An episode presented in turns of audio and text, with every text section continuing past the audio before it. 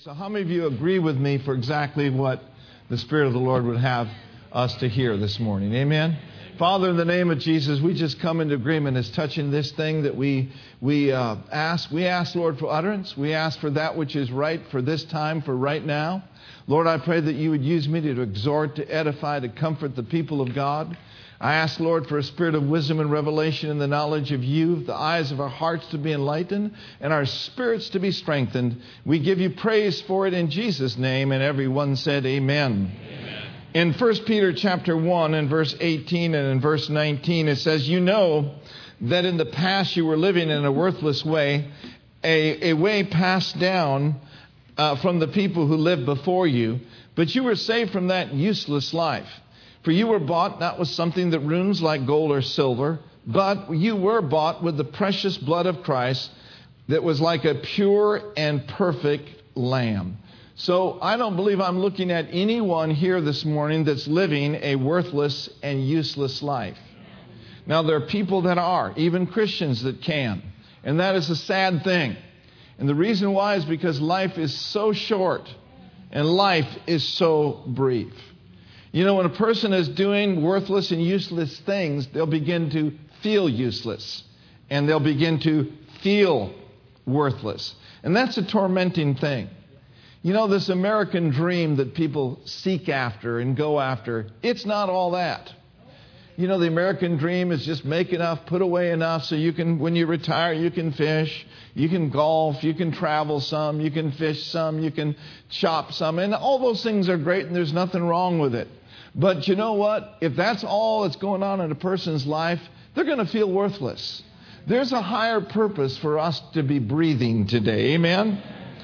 That's not what you and I are created for. We're created for higher things and for better things. Jeremiah said, He said, I know the plans that I've got for you, declares the Lord. Plans to prosper you and not to harm you. Plans to give you a hope and a future. So seek the plan of God, find the plan of God, and fulfill the plan of God. And so our principle that we've been looking at is this is if our identity is based on anything that we can lose, it's based on the wrong thing. It makes us vulnerable. People that base their identity on their looks, their position, their possessions are unsafe and unsure. Our identity alone should be what we are and who we are and what we have in Christ Jesus.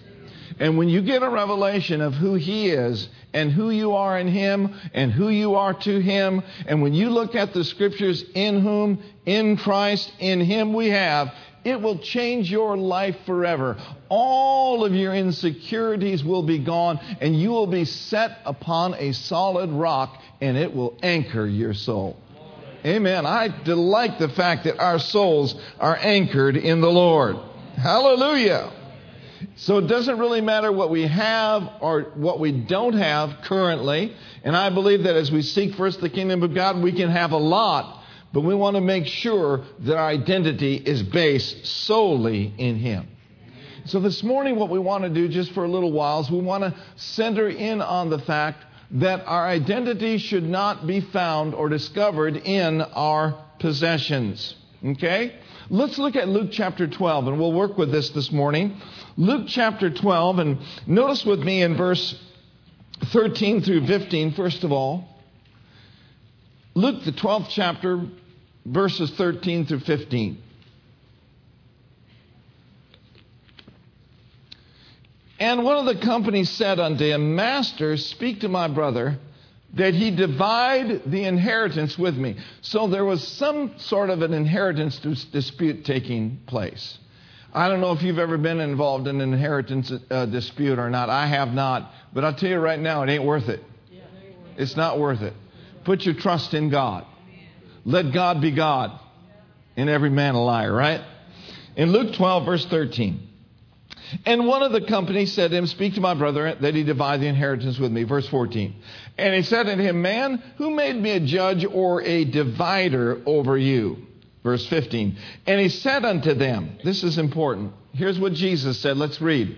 Take heed and beware of covetousness, For a man's life consisteth not in the abundance of the things which he possesses. Now, let me quote another verse for you. The New Living Translation says, Beware, guard against every kind of greed, for life is not measured by how much you own. The message says this protect yourself against the least bit of greed. Protect yourself against the least bit of greed. Now, covetousness defined simply means this the immoderate desire for wealth, the greedy longing to have more. In the Hebrew, it means an insatiable craving, a greed and lust for money, especially at the expense of others. Lust for money can only bring trouble into our lives. Proverbs 15:27 says this, a greedy man brings trouble to his own house. And you can be greedy and not have a nickel in your pocket. Right? And so we want to make sure then that our identity is not in the house, not in the car. I mean, you can't live in a, in a house and feel good about it unless the Lord moves in with you. You can't drive a car and feel good about it unless the Lord's riding with you. Is that right? I want the Lord in my house. I want the Lord in my car. He rode with me this morning. He doesn't mind riding in a 15 year old Cadillac. I'll just tell you right now, he was right in the front seat with me. He's a friend that sticks closer than a brother. And he lives on the inside of you. He's not just in the front seat, he's on the inside of us. Man, you could preach on that for a while. Hallelujah. Life without him, well, just forget it. Life without him is miserable. Now, you remember that life, don't you? So we don't look back, we move forward. Amen. So in the Greek, covetous simply means a desire for things that exceeds a desire for God. A desire for things that exceed a desire for God. Now Matthew 6:24 in the message says this. He says you can't worship two gods at once. Loving God loving one God, you'll end up hating the other. Adoration of one feeds contempt for the other. You can't worship God and money both. Now, we know this that God's not opposed to us having money. We read it during the offering today. God's not opposed to you being rich. As a matter of fact, He calls you rich. For you know the grace of our Lord Jesus Christ that though he was so very rich, he became so very poor for your sake, that we through his poverty might be rich. Rich is not a dirty word. So say it with me I'm rich. I'm rich. In the name of Jesus, I am rich. So he is opposed to us being covetous. And this has to do with the love of things and the love of money. How many of you know that the Bible does not say, emphasis, does not say that money is the root of all evil? Did you know that? That's often quoted. Now, one guy who was a cultist years ago said this the lack of money is the root of all evil. I think that's kind of funny. it's true. Yeah, that's right. people go out and try to get it wrong ways, right? So it doesn't say money is the root of all evil. It says the love of money. The love of money is the root of all evil. And you can have none of it and still be guilty of that sin. So here's the problem. Here's the situation. The problem is loving our stuff more than we love Him. Loving our stuff more than we love people.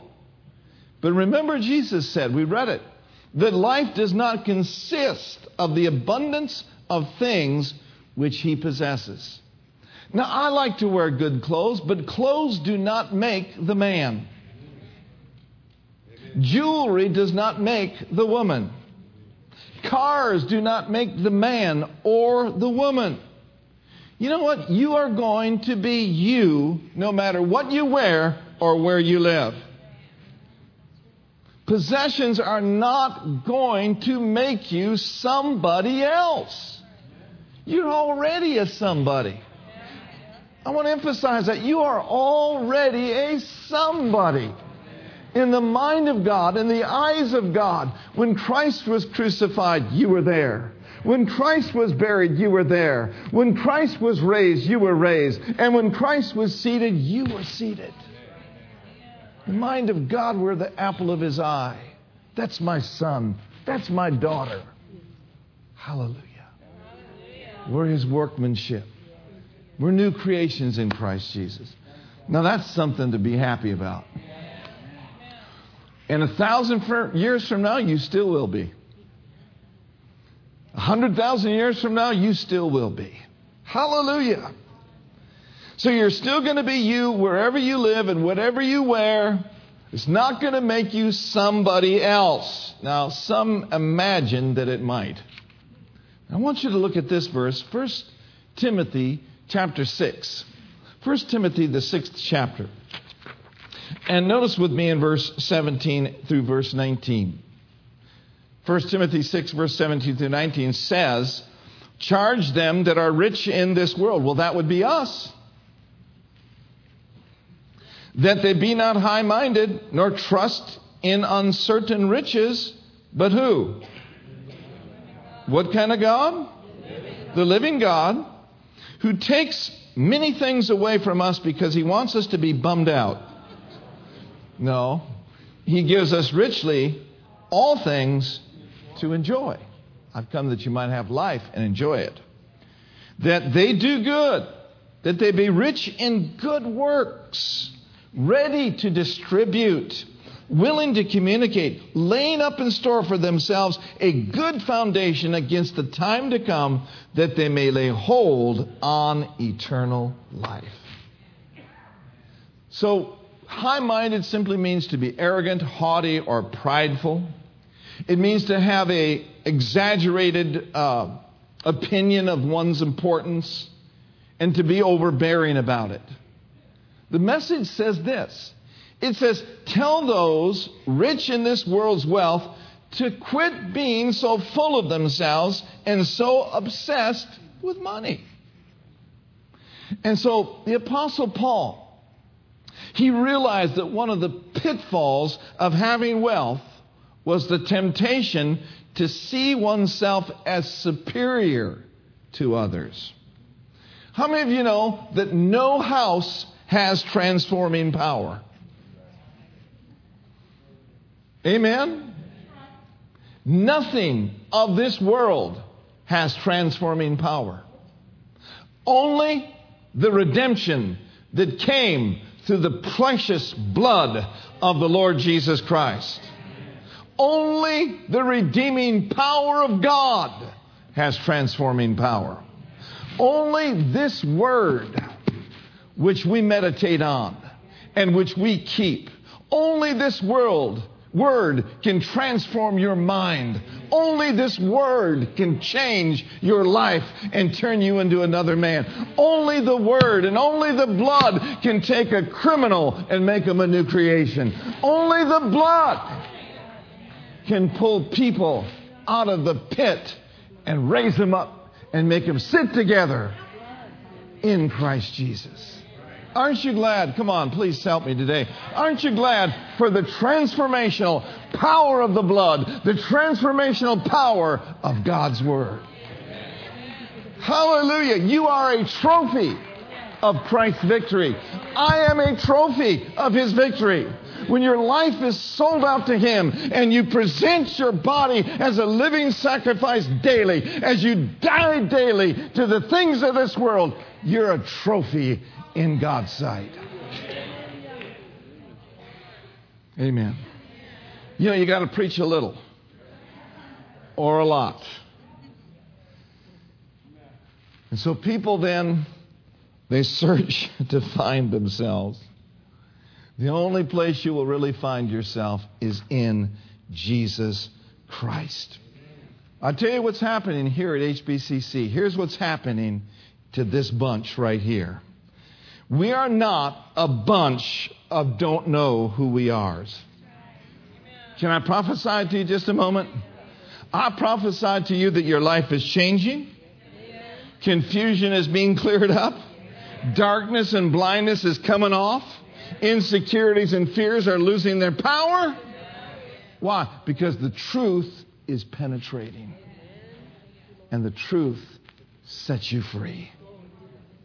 So let's look back at Luke chapter 12 and notice with me in verse 16 now. Thank you, Lord.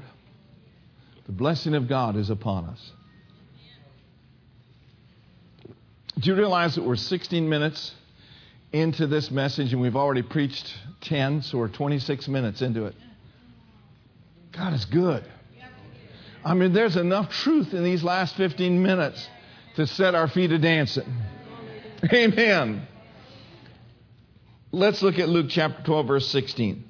And he spake a parable unto them, saying, The ground of a rich man brought forth plentifully. And he thought within himself, saying, What shall I do, because I have no room where to bestow my fruits? And he said, This will I do. I will pull down my barns, and I will build greater, and there will I bestow all my fruits and my goods.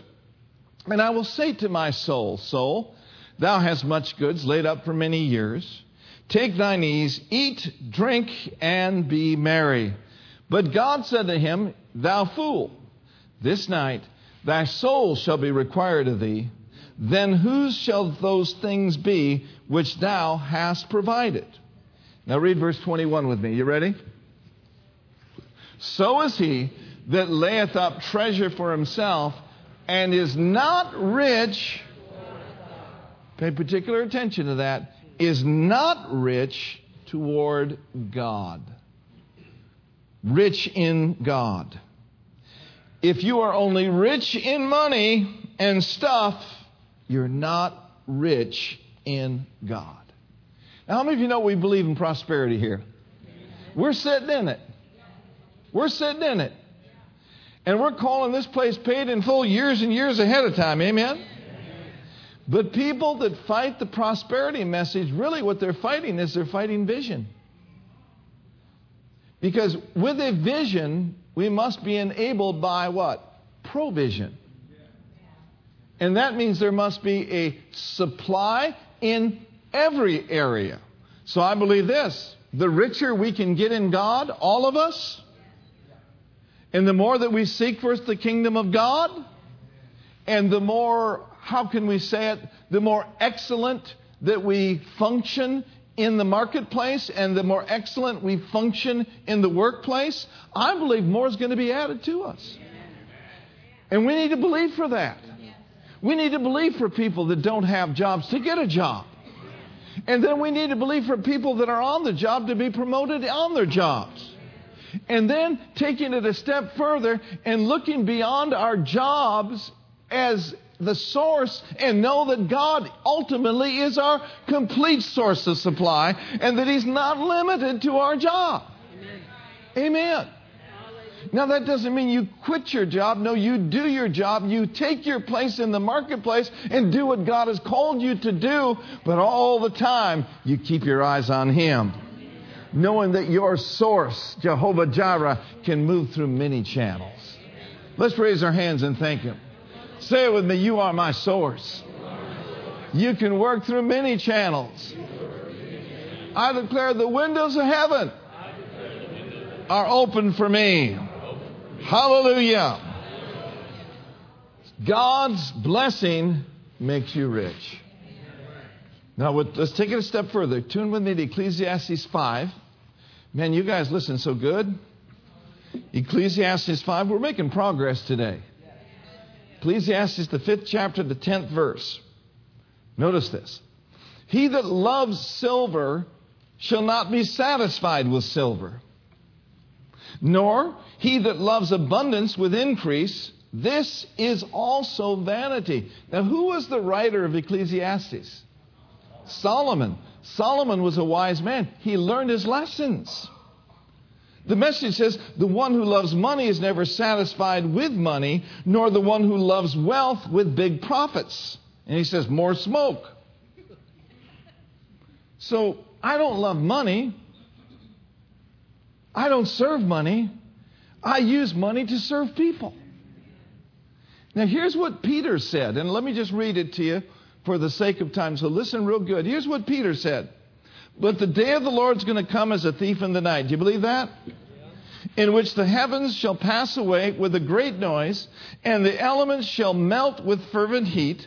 The earth also and the works that are therein shall be burned up. In other words, everything we see is going to be liquefied, it's going to melt.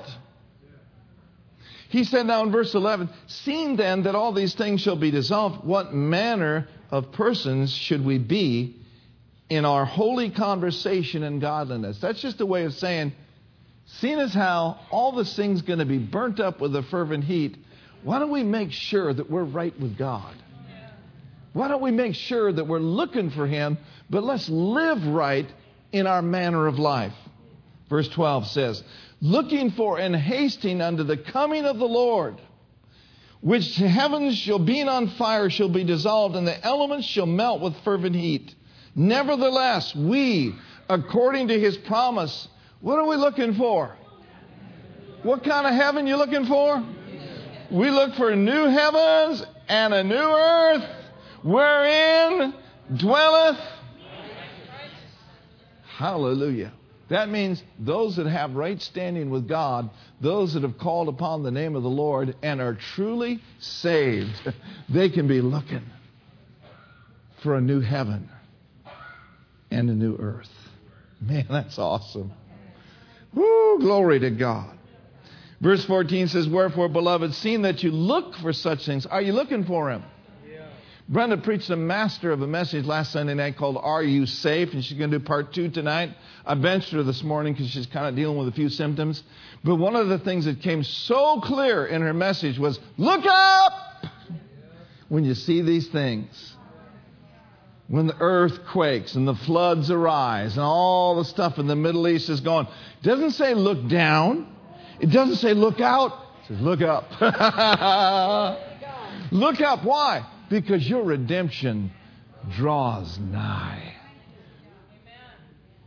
He's coming soon.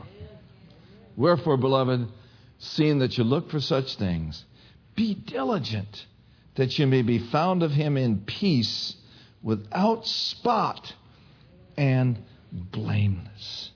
So nothing is permanent down here. Here's God's plan new heaven and a new earth. Look at your neighbor and say, It's coming. And it's coming soon. Our real good stuff is yet to come. So, what do I do as a pastor? I tell you, be content with what you have. Be thankful for what you have. Yes, believe for increase and believe for more, but make sure He's El Numero One. As far as money comes, let it come and let it go. Money doesn't make you truly rich. Now, in uh, reiterating Ecclesiastes 5, verse 11, it says, When goods increase, they are increased that eat them.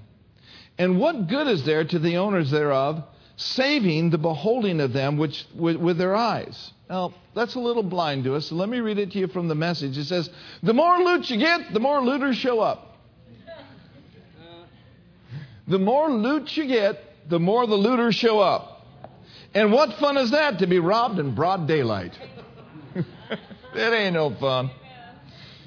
King James says in verse 12, the sleep of a laboring man is sweet. Oh, I like it. Whether he eat little or much, but the abundance of the rich will not suffer him to sleep because they're so stinking worried about somebody's going to rip them off. Or so worried about 6 a.m. when the New York Stock Exchange opens up. They're tossing and turning in their mansions.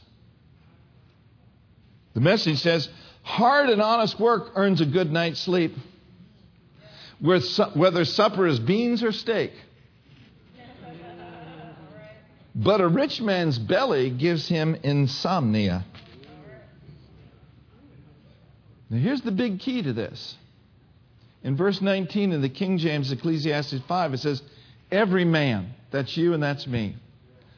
Also to whom God has given riches and wealth. That's us. He's given him power to eat thereof and to take his portion. And I love this. And to rejoice in his labor. Read the last part. Can we read it just a mite bit stronger? This is the gift. It's the gift of God. The ability to enjoy it is the blessing of the Lord. Hallelujah. Hallelujah. That's being rich. To rejoice with the wife of thy youth, whether you live in an apartment, whether you own a home, whether you live in a condo, you can't beat a good night's sleep. You can't beat having sons and daughters serving the Lord.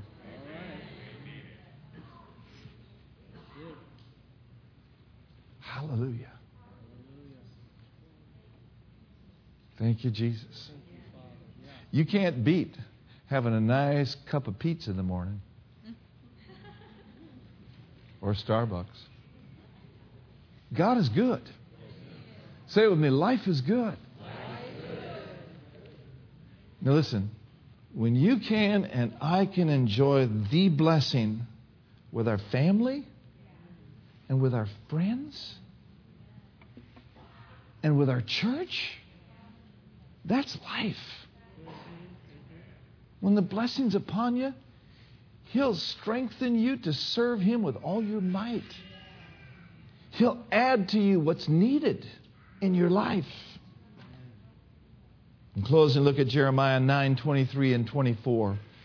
Jeremiah chapter 9, verse 23 and 24. Thank you, Lord.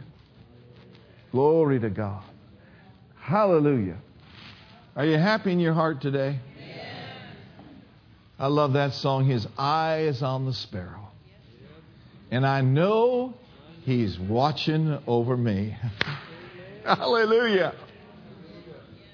That doesn't mean we don't run into some difficulties. That doesn't mean we don't run into some giants. But when you learn to fight the good fight of faith, you just look the devil right in the face and say, What's up? You want some more of this?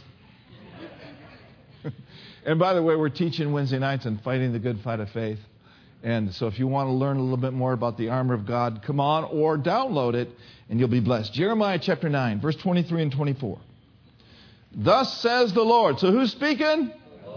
Thus says the Lord. Let not the wise man glory in his wisdom, neither let the mighty man glory in his might. Let not the rich man glory in his riches. So we're not to do that, right? Here's what we're to do. Let's read it together. Verse 24. But let him that glory glorieth in this, that he understands and knoweth me, that I am the Lord, which exercise loving kindness, judgment, and righteousness in the earth. In these things I delight. Woo! Glory to God. And here's what Jesus said He said, This is life eternal. That you might know thee, that they might know thee the only true God, and Jesus Christ, whom you have sent. I'm glad this morning that I know somebody. I'm glad I know the Creator. And that makes me a somebody. And that makes you a somebody. Did you get anything out of it today? Let's raise our hands and give Him praise. Hallelujah.